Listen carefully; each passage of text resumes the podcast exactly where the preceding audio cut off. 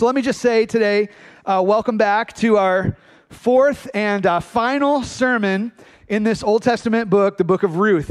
Um, in each of our previous three sermons, we've covered one chapter of the book of Ruth, and today, you know, we are we're going to kind of finish it out on chapter four. So, if you're new with us today, first of all, I'm really glad that you're here. Thank you for being here. But I do want to start by giving you a little bit of the backstory, a summary of the first three chapters that leads us up to chapter four. So, in chapter one, here's what's happened. We are introduced to a woman who is named Ruth. She is from a land called Moab. She ended up marrying into an Israelite family who moved out of Israel and uh, the region of Bethlehem due to a famine. They moved into Moab, and the sons in that family married Moabite women, one of which was Ruth. Here's the thing while they were living in Moab, uh, all the men in that family died, right? So we saw that the father died. His name was Elimelech. The two sons, Mahlon and Chilion, died. Um, Mahlon left behind his wife Ruth, and uh, the um, and the other sister, the other sister-in-law was uh, daughter-in-law was left behind, and Naomi was left behind without her husband Elimelech. And so, you know, the two of them um, kind of remained together, Ruth and Naomi and they decided, hey, we want to leave Moab and we want to return to Naomi's homeland uh, in Israel. When they came back into Bethlehem in Israel, um, what ended up happening was people saw Naomi, they recognized her, and they said, Naomi's back. And she says to them, No longer call me Naomi. And that name means pleasant. Uh, she says, Instead, call me Mara. And that name means bitter because in her eyes, um, really, she thought that the Lord was kind of dealing bitterly with her. She had started to become bitter towards the Lord. And so we, in week one, addressed this reality that sometimes the people of God can really struggle with bitterness towards God. Some of you may find yourself in a similar situation today um, where you come in. And you know bitterness is something that towards god is something that you're wrestling with. You're one of god's people. You've seen his faithfulness to you in the past but something's happened and you're bitter towards him. And the, the big takeaway from week one was, was this. When we are tempted to be bitter at God, let's remember that He's always doing something better than we can imagine. And in Naomi's case, she was down, she was struggling, but God was doing something better than she could imagine because she was bringing Naomi to Ruth. Ruth would marry a man named Boaz. Boaz and Ruth would be great grandparents of Israel's great King David, and he would eventually be the ancestor of our King Jesus, right? So when you're tempted to kind of be bitter at God, remember, He's always doing something better than you can imagine, even if you can't see it in your life. That was chapter one. Chapter two um, the story of Ruth and Naomi continues. Uh, they are poor at this point. They are they're back in the hometown of, of Bethlehem, but they're poor. They don't have husbands to provide for them. Ruth decides to go out and glean in the fields in order to have provision. Well, the field that she gleans in just so happens to be owned by a man named Boaz. Boaz just so happened to be the son of a non Israelite woman who ended up coming into the Jewish community and being accepted there. Um, and so Boaz just so happens to be the type of man who has uh, appreciation in his heart for um, the Jewish people welcoming in Moabite people like Ruth. Right? So he just so happens to see her and just so happens to set his eye on her and set his heart on her and desire to marry her. And as we're going to see in the rest of the story, it's just going to so happen that God is going to take care of everything for Ruth. And so in week two, we really addressed our need to trust in the providence of God. His providence is that, that kind of that theological term that means that God works through natural means to accomplish his supernatural plans. It's, you know, it's like this, you know, what seems to be our happenstance is really God's providence. And in Ruth's case, it was God's providence that brought her to an Israelite family who brought her to Bethlehem, who brought her to Boaz, who brought her to having children, who had children, who had children, until one of them just so happened, by the providence of God, to be Jesus Christ, the Son of God. So, what seems like your happenstance is really God's providence. That was chapter two. Then last week we got into chapter three.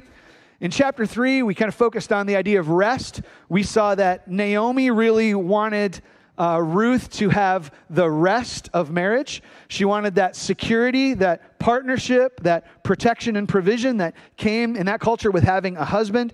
And so she starts to play matchmaker. Remember, she wants to help Ruth get hooked up with, um, with Boaz. And so she gives her some tips. Remember, she told uh, Ruth, you got to look good, you got to smell good, take a shower, put on some perfume, go meet the guy. So that's what she did.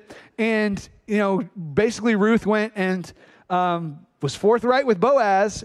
And she just basically said, like, if you will redeem me, I will marry you. Right? And she kind of put that out there for him. And uh, Boaz says, Yes, I absolutely want to redeem you. And but the problem is, is that when it came to family redeemers, there was kind of a family order and a family chain that had to be followed, and Boaz wasn't the first in line to be the family redeemer. So Boaz says, We got to go through the proper channels, we got to go through the right procedures.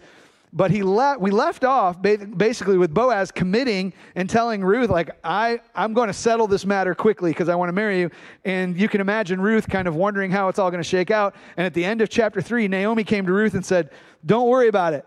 Like you can you can rest easy because Boaz is going to be restless until he settles this matter today, right? So last week the emphasis was on rest. We talked about principles for those of you who are really desiring the rest that comes with marriage.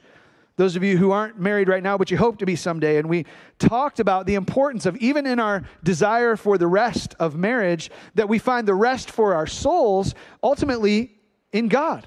And that's where our souls can truly rest. And so the big idea last week was this it was that when we find ourselves restless for relationships, our souls will find true, le- true rest in a relationship with God. And in Ruth's case, Naomi wanted her daughter to find this place of rest in marriage. Boaz was restless to marry her himself. But they both came to this point, Ruth and Boaz, where they had made their intentions known, they had made their desires known, but then there were kind of some things that were out of their control. And so, what did they have to do? They had to rest and leave it in the hands of God. They had to trust Him and find their rest in Him. So, when we find ourselves restless for relationships, we find true rest in a relationship with our sovereign God. Now, that's a summary of chapters one through three. Today we're going to wrap up in chapter four. I want to teach verse by verse through this whole chapter. Like always, I want to make several teaching points along the way. And let me just give you a heads up. Like, there are some technicalities and some interesting parts of this text that, you know, really they require me to spend a little extra time kind of teaching and explaining what's going on here. So hang with me as we go, uh, and I'll teach through the verses of this chapter. We're going to see how it all ties into Jesus, who is obviously the hero of all of Scripture. And I want to end today with a time of personal reflection for you a time where you can reflect and consider what God has been saying to you through this study of, of Ruth. I want to give you a time of response and decision at the end.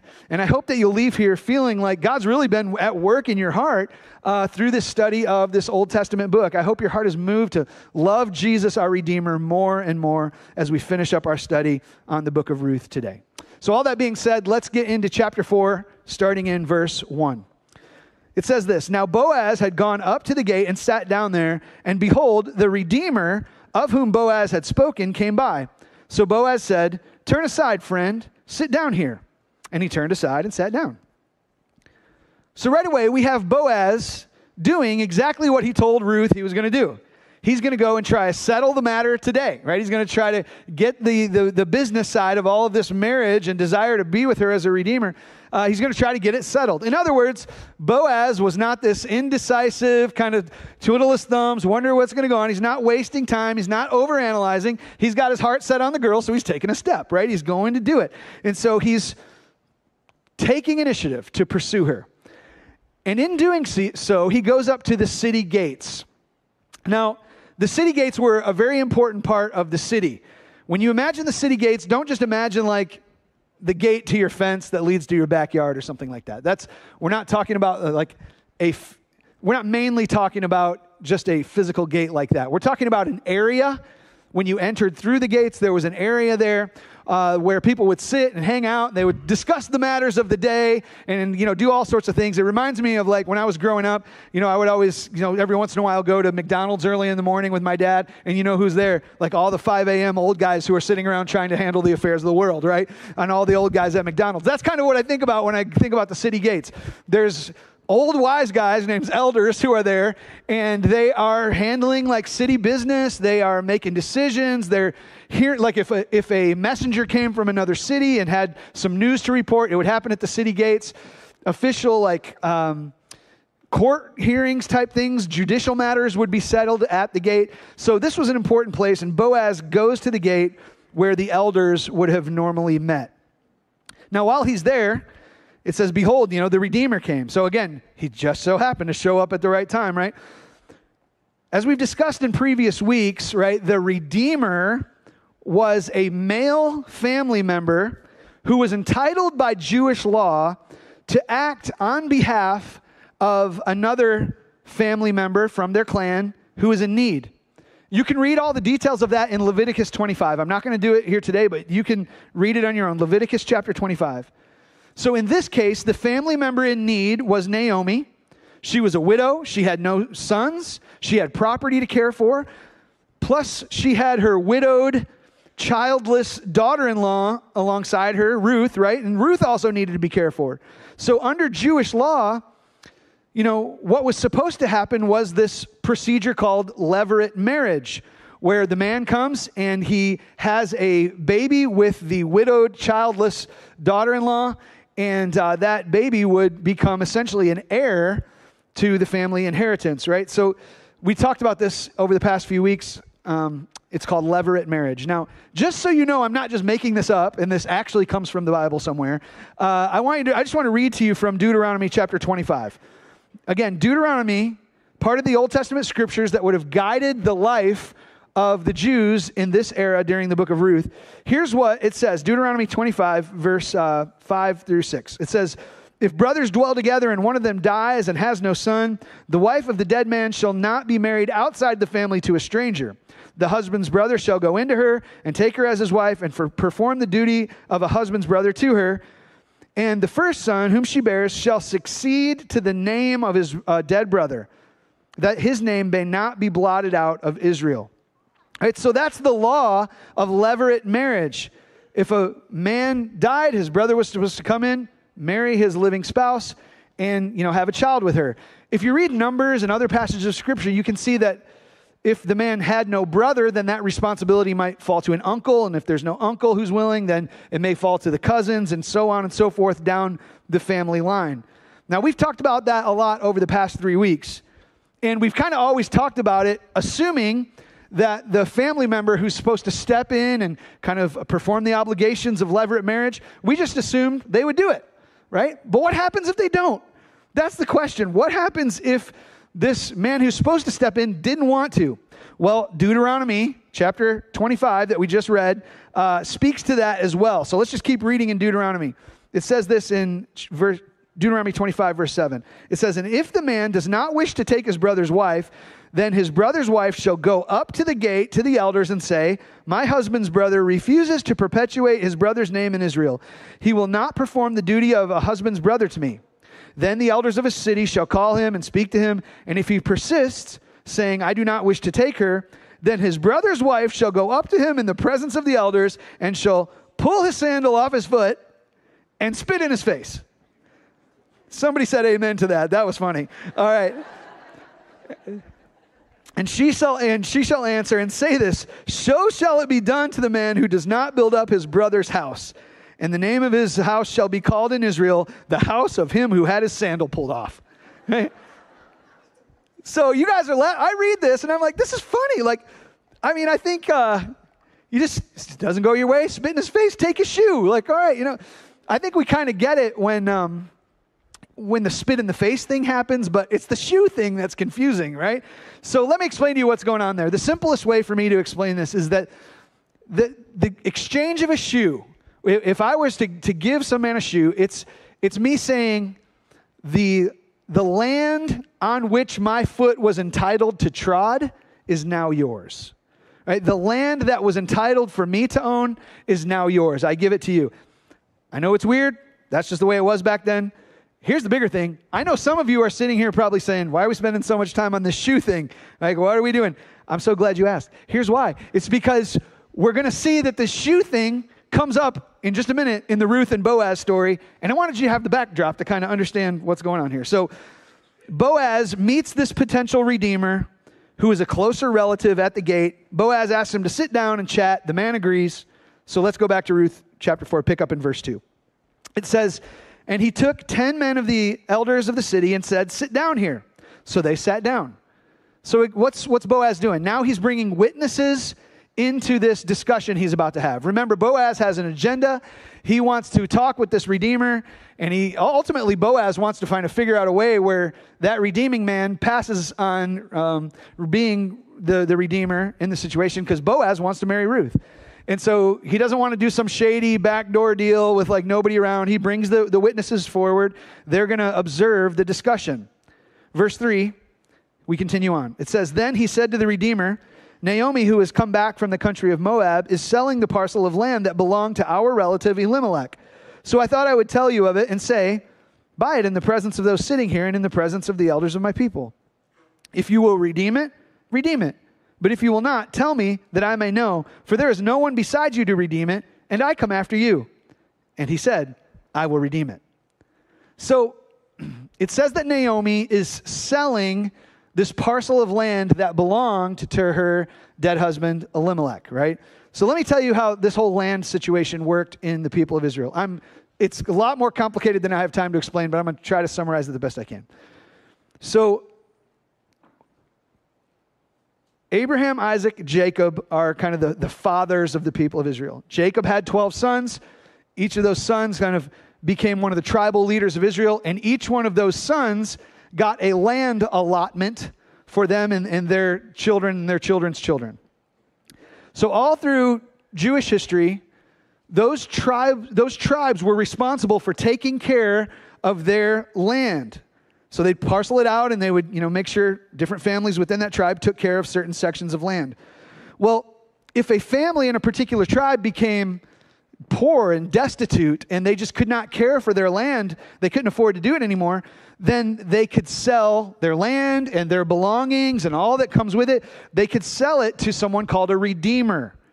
And that redeemer could buy the land from them, use that land to make a profit, produce goods, whatever it may be until the destitute family could buy it back. But if they could never buy it back, the destitute family might just be like, hey, when you buy the land, you're buying us. We are indenturing, we're, we're kind of becoming indentured servants to you.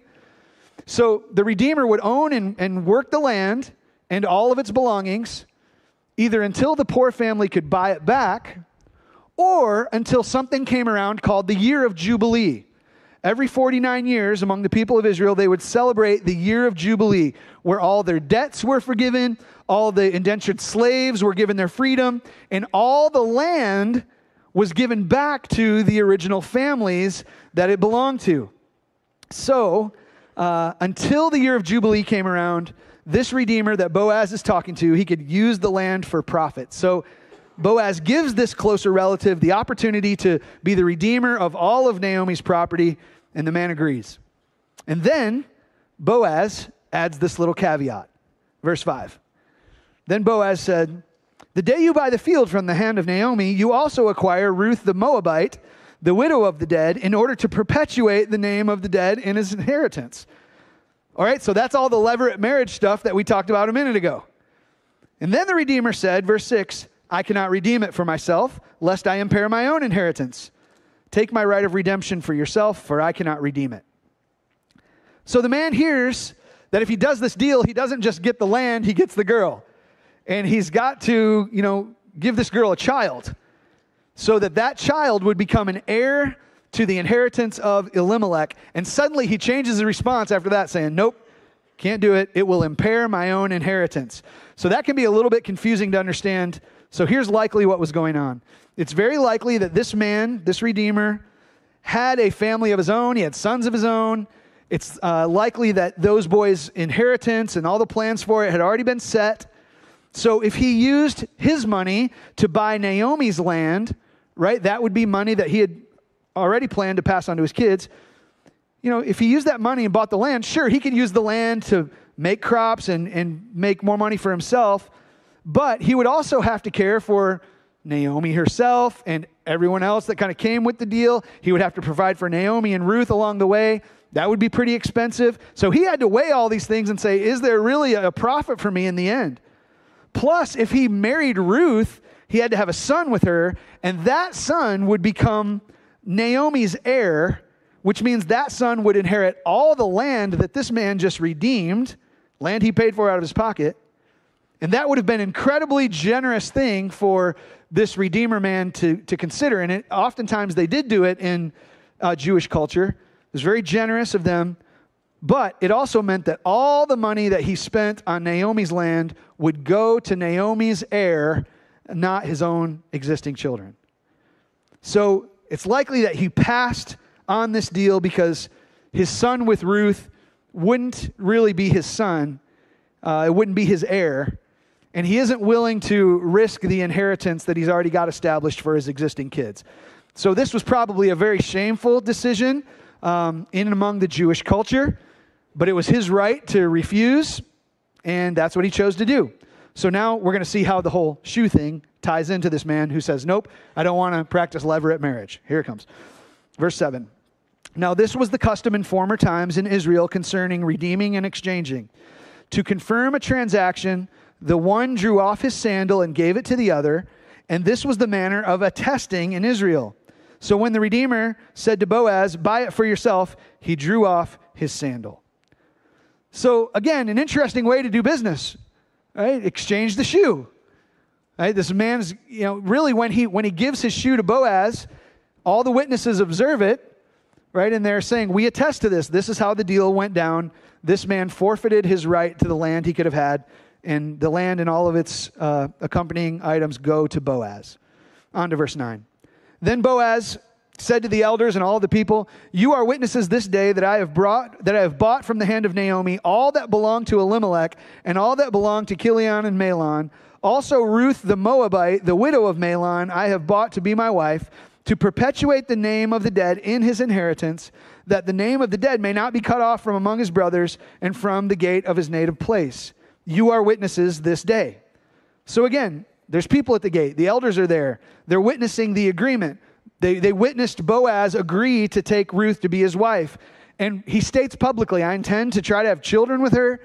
And part of the blessing of doing so is that there will be this eventual heir that will eventually receive all the land and the property that once belonged to Elimelech and Mahlon and Chilion. This heir will receive all of that. So, verse 11 says this Then all the people who were at the gate and the elders said, We are witnesses. May the Lord make the woman who is coming into your house, right? That's Ruth.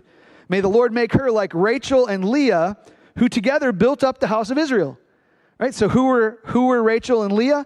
They were the wives of Jacob who from Jacob, Rachel, and Leah had these children who all essentially, you know, became the 12 tribes of Israel and all the people that ended up in their families from that line on. So the people are saying, May the Lord build up your house, the house of Israel. May you act worthily in Ephrathah and be renowned in Bethlehem. And may your house be like the house of Perez, whom Tamar bore to Judah, because of the offspring that the Lord will give to you by this young woman. So the people are basically praying and asking God to bless Ruth and Boaz with many children, that they will perpetuate the generations of people of the people of God in their region. And they state, here's the thing, they state that their hope is for Boaz's line to be like the line of a man named Perez. Now, what's up with Perez? Why would he be mentioned here? Again, lots of Jewish history that ties into all this. But we get the answer from Genesis chapter 38. Again, I'm not going to put it on the screen. I'm not going to really just read it verse for verse here, but I just want to summarize Perez and his role from Genesis chapter 38. Perez is the son of a man named Judah. Perez's mother is named Tamar. Perez was born to Judah and Tamar in, how shall we say, a very unique way. If you know the story, you can read it on your own. Tamar was a widow without any offspring to carry on her dead husband's name. She needed a family redeemer to make a child with her, uh, practicing levirate marriage. The closest relative was a man named Onan, and he essentially refused to do that. The reason was because he, here's why in Genesis 38 it's because he knew that any baby he made with Tamar would not be considered his own heir. Okay, so he, Onan is very much like the, the man that Boaz was talking to at the city gates. He was a man who didn't want to be Ruth's redeemer because the child that came wouldn't um, be his own and he wouldn't be his heir. So Tamar, you know, used this unique strategy to get together with Judah, and they ended up having a baby together, and that baby is named Perez. And per, here's the thing Perez ended up being the ancestor of the very people who lived in Bethlehem where the story of Ruth and Boaz is taking place. So in our story, these people of Bethlehem want Boaz to have this blessed line of offspring from Ruth, just like Judah had with Tamar, a great family line that comes as a result of one man refusing levirate marriage and another man accepting it. So that's why these names are thrown in. Told you we'd have a little detailed Bible stuff here. On to verse 13. Verse 13 says this So Boaz took Ruth, and she became his wife, and he went into her, and the Lord gave her conception, and she bore a son. Let me just take a little minute for a, a side note here. It says in this text that the Lord gave her conception. Neither a man nor a woman ultimately conceive the life of a baby, the Lord does. And the life that the Lord makes should not be a life that we take. This is why we stand for the preborn. This is why we fight against abortion and the various things that are associated with it in our culture. And I just wanted to give you a heads up that we're finishing up Ruth today, but next Sunday I'm going to begin a new sermon series called Mercy. It's going to be kind of the final push, final emphasis in our Make Him Known initiative that we have in our church. I'm calling it mercy because the whole series is going to be calling us as the people of God to show mercy, compassionate care for the most vulnerable um, people in our world. And next Sunday, the vulnerable people that I'm going to be talking about is the preborn. So I just wanted to give you a heads up that that's going to be our topic next Sunday. First of all, because I know a lot of you bring your kids in here and you may want to be discerning, given that subject matter, for your kids and how they hear that sermon. Some of you uh, may have your own personal background and your own life tied into the issue of abortion, and um, that can be very sensitive, sometimes very difficult for people. So I just want to let you know that that's coming. You can use your discernment next Sunday about your participation in the service. I hope you'll come. Well, it says that the Lord gave Ruth conception. And she bore a son. Verse 14. Verse 14 says, Then the women said to Naomi, Blessed be the Lord, who has not left you this day without a redeemer, and may his name be renowned in Israel. He shall be to you a restorer of your life and a nourisher of your old age. For your daughter in law, who loves you, who is more to you than seven sons, has given birth to him. Then Naomi took the child and laid him on her lap and became his nurse. And the women of the neighborhood gave him a name, saying, A son has been born to Naomi and they named him Obed. He was the father of Jesse, the father of David. So here's what's really interesting to me about this series of verses I just read.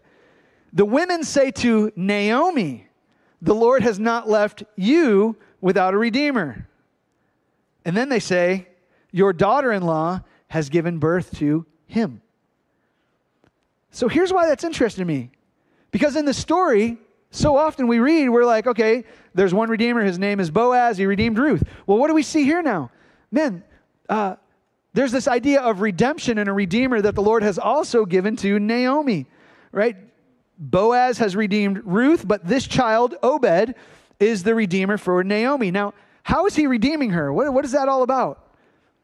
And it's in some ways it's it's so obvious, right? In the obvious sense, this child has totally redeemed and reversed uh, Naomi's life. Like she came into the story feeling empty, childless. Now she ends the story with her heart full, holding a grandchild.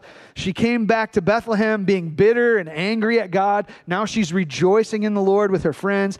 Right? She previously was fearful about how she'd be cared for in her old age. Now she has this young man who's going to grow up and be able to care for her as she gets old and he gets older, right? She was once feeling empty because she didn't have a family line to carry on. Now she has this son by Boaz and Ruth who's going to be a family heir, right? So the scripture calls Obed a redeemer because God used him to change Naomi's life. But in a whole nother sense, this child was not just part of redeeming Naomi's life, this child was going to be part of redeeming all of the people of God's lives. Now let's see how that plays out. Because the book of Ruth ends in an interesting way. It ends with a genealogy. Like, what's going on with this, right? Look at verse 18. It says, Now these are the generations of Perez. Perez fathered Hezron, Hezron fathered Ram, Ram fathered Amminadab. Amminadab fathered Nahshon, Nahshon fathered Salmon, Salmon fathered Boaz, Boaz fathered Obed, Obed fathered Jesse, and Jesse fathered David.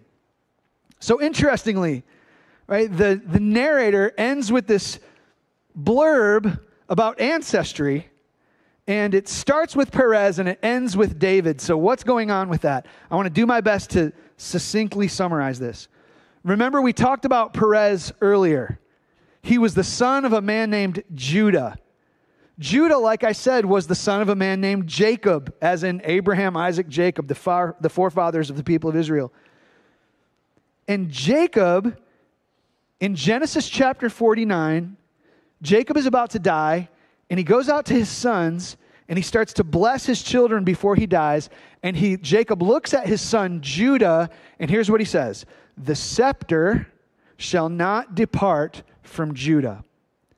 In other words, it is from Judah's lineage that the kings will come. The line of Judah was to be a blessed line from which great leaders, the saviors, the kings of Israel would come. Well, from Judah's line came Perez. From Perez's line came Boaz. From Boaz's line eventually came King David. And from King David's line eventually came who? King Jesus. So these genealogies are here to make a point. And the point is that, you know, the stories of the redeemers like Boaz and Obed, they're all part of the line of kings, which is leading up to the line of the ultimate Redeemer, King, King Jesus. I hope you see this, these genealogies, they're not just added in here like meaningless. There's a purpose for showing all this. God's sovereign hand at work in all of it, including the ways people's birth stories came about in some kind of weird manners, right? God's been working through it all.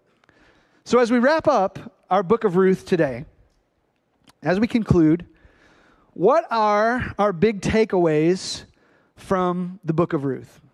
I'm going to give you four of them today. We've covered these in the previous weeks. I just want to reiterate them today. But as I reiterate these takeaways, these big ideas from the book of Ruth, here's what I want you to do. I told you we were going to end with a time of reflection and response and consideration, decision. As I remind you of these big takeaways from the book of Ruth, I want you to be thinking about today what one, or maybe more than one, you know, is the Lord really like having you, you know, hear um, because He wants to speak it into your life? Like, which one is really the Lord speaking to your heart? Which of these four takeaways? How might the Lord want to speak to you today? Listen, as I just kind of remind you of these. Here was the first takeaway from chapter one it was this When you're tempted to be bitter at God, remember He's doing something better than you can imagine. When you're tempted to be bitter at God, remember He's doing something better than you can imagine. Listen, I know that some of you probably have come to church, heard these sermons through Ruth for the past four weeks, and bitterness with God is something that you're kind of dealing with on the inside.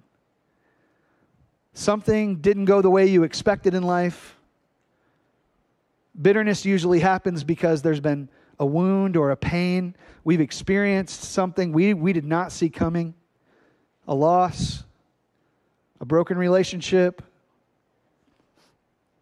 whatever it might be, you've got this pain and, and you're, you're wrestling with the idea of being bitter at God. If that's you today, let me just pastorally say this to you. you are not alone. So many believers go through seasons in their life where bitterness towards God can be a real thing. I mean, Naomi was one of the people of God. She knew God. He was, she was one of God's people, yet she, we even saw, she had this season of, of bitterness toward God. If that's you, then here's your takeaway from the book of Ruth. You may not be able to see it now, but God is doing something better than you can imagine in your life right now. Maybe that's your takeaway as we wrap up the book of Ruth. Maybe that's not yours. Let me give you a, a, second takeaway to consider. The second one is this what seems like your happenstance is really God's providence. What seems like your happenstance is really God's providence, right? Some of you are coming into the room through this series or coming in here today, and you're just looking at the situations in your life, the circumstance in your life. And, and let me be honest, some of you are probably looking at your life and when I say God's providence, like your heart like bubbles up with joy. You could raise your hands in praise because you have gone through some things in your life that you didn't know what God was doing before, but now enough time has passed and you can look back and you can say God was at work in it all. And so for some of you, this idea of God's providence is something like you're seeing it and you are rejoicing in it. Others of you are like, I want to believe in it. I need to believe in it, but it's hard. Because there are some of you who are really struggling to see God's hand in your circumstances today. Let me say it this way some of you are not living your plan A in your life. You're living your plan B, C, D, Z, right? Some of you, it's like, this thing has gone way off track from what I thought it was going to be. And listen, here's what I want you to know what you think is your plan B, C, D, or Z it's been God's plan all along. There's no mistakes. God's not sitting in heaven reacting like everything. Oh, we're on to plan, you know, BCD now. God's not making new plans based off our decisions. Like, He knows the end from the beginning, He's working it all out. So, here's what that means. Even if your circumstances right now seem painful and difficult, what I can promise you is that God has a good purpose in the suffering and pain that He's working in your life. In other words, your hardship is not meaningless. It's not without a purpose. You may not be able to see it right now, but while you're in the waiting, God is working. And He's working out His good purposes now. So maybe, maybe that's you today. Maybe you need to remember and believe and choose to believe that your happenstance is really God's providence. That's your takeaway. Maybe this is your takeaway. Remember this point when you're restless for the rest of relationships, you need to find your true rest in a relationship with God. Maybe that's your big takeaway today, right? This is this idea of relationships, especially relationships with people who are longing to get married, right? That the book of Ruth is one of only a very few sections of scripture that really address that significantly. And so some of you, like this may have really kind of touched your heart because you're a teenager or you're a college student, you hope to be married one day. Maybe you've gone through a divorce or you've lost your husband or your wife and you're wondering if you'll ever be remarried someday. Or maybe you've just been single for a long time. You don't know if you know the Lord's going to bring you a spouse or not. And listen, I just want to say this pastorally like, if that's you, I get it that some of what we've shared in this series may be, may be very hard or very uncomfortable for you. But what I want you to see is this Ruth and Boaz both came to a point in this story where the Lord knew their heart's desire to be married. They had shared their heart's desire with each other to be married. But there were other things at place uh, at stake and other things going on, so they had to just release the whole situation into God's hands and rest in Him. So, some of you today, you, you may need to, to say to the Lord today, maybe your big takeaway is this God, you know my heart. You know how I long to be married. But today, I choose to believe that you are enough. I trust you. Maybe that's your takeaway today. And I want to close by addressing one last takeaway that may hit a certain group of people in here today. Maybe you need to hear this. Just as Ruth was redeemed through Boaz, you can be redeemed through Jesus. Your life can be redeemed through Jesus. You know, some of you are going to see Ruth's story and you're going to see your story aligning with Ruth's story, right? She was, uh, a, she had a background where she came from a sinful place, right? Like Moab was not a good place. Incest, idolatry, uh, child sacrifice, all sorts of terrible stuff in Moab, right? So she came from a bad background. Some of you are here in this church service today, and you know what? You're coming from a, a bad background. You are coming from a, a background that's full of sin. So you connect with Ruth. Ruth was also an outsider, a foreigner initially among the people of God. And so maybe you're here today and you're kind of like, you know what? If I'm honest, I feel like a little bit of an outsider among the people of God. I, I don't know if I really belong in church. I don't know if I really belong among the Christian community. Some of you, like Ruth, you, you, you see her struggles. She lost her son, she lost her, her husband. She didn't know where she was going to live. She was displaced. She didn't know how she was going to be provided for. And so some of you identify with that because you're going through some struggles. You've had loss. You're, you're nervous about your provision, your protection. But it just so happened that God showed up in Ruth's life. And some of you are here today and you're like, I need God to show up in my life. See, what we learned from Ruth is that God takes people with a sinful past, a desperate present, and a hopeless future, and he totally redeems them for his glory. He gives them a new story. So some of you are like, you're looking at Ruth, and here's the thing I want you to look at Ruth and I want you to see yourself. If your past is sinful, if your present is desperate, if your future seems hopeless, God can redeem your life for his glory and he can give you a new story. So look at Ruth and, and see yourself. But here's the other thing when you see Boaz in this story, look at Boaz and see a picture of Jesus. Because I want you to think about Boaz, right? Boaz was from Bethlehem, Jesus born in Bethlehem. Boaz was a notably righteous man. Jesus was a perfectly righteous man. Boaz took a, took a bride who had come out of a, of a sinful place in her background. Jesus takes his bride, the church, every one of us, out of our sinful backgrounds. He, he welcomes us into himself. And Boaz did all the redeeming work for Ruth. He did every bit of the work to make her his own. And Jesus did all the work to make you his own. He hung on the cross and he said, It is finished. There's no more work to be done. You can't save yourself by religious deeds, going to church, being a good person, and in the end, just hoping your good deeds outweigh your bad. Jesus accomplished every good deed for you. So you are not saved by your works. You are saved by trusting in the Redeemer, Jesus Christ. Trust in him and he will redeem you. Think about the role of a redeemer in our text. The role of the redeemer in our text. The redeemer, the redeemer had to be related to the redeemed he had to be able to do the redeeming and he had to be willing to do the redeeming, right? Boaz had to be related to Ruth. Boaz had to be able and have the means to redeem Ruth. He had to be willing to redeem Ruth. And let me tell you something. Praise the Lord. Jesus uh, has made himself, right? He's, he's become related to us because he left heaven and he took on humanity and he became one of us.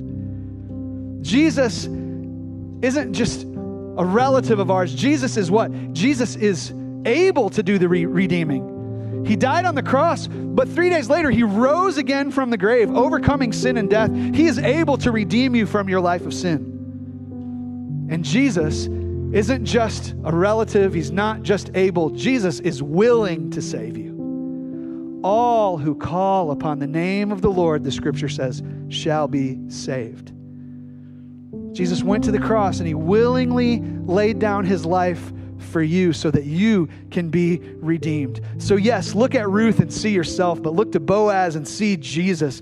And then, like Ruth, place yourself humbly at the feet of Jesus, saying, Redeem me. Will you redeem me? And Jesus, our Redeemer, who paid the price for you at the cross and rose from the grave three days later, he will say to you what Boaz said to Ruth As the Lord lives, I will redeem you.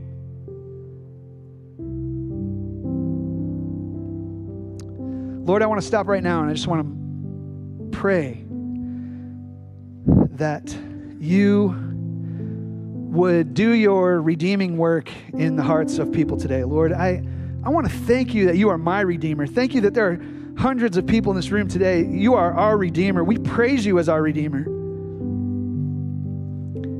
And I pray, Lord, that as our Redeemer, you would let us worship you and be drawn to you and that you might redeem someone's life today.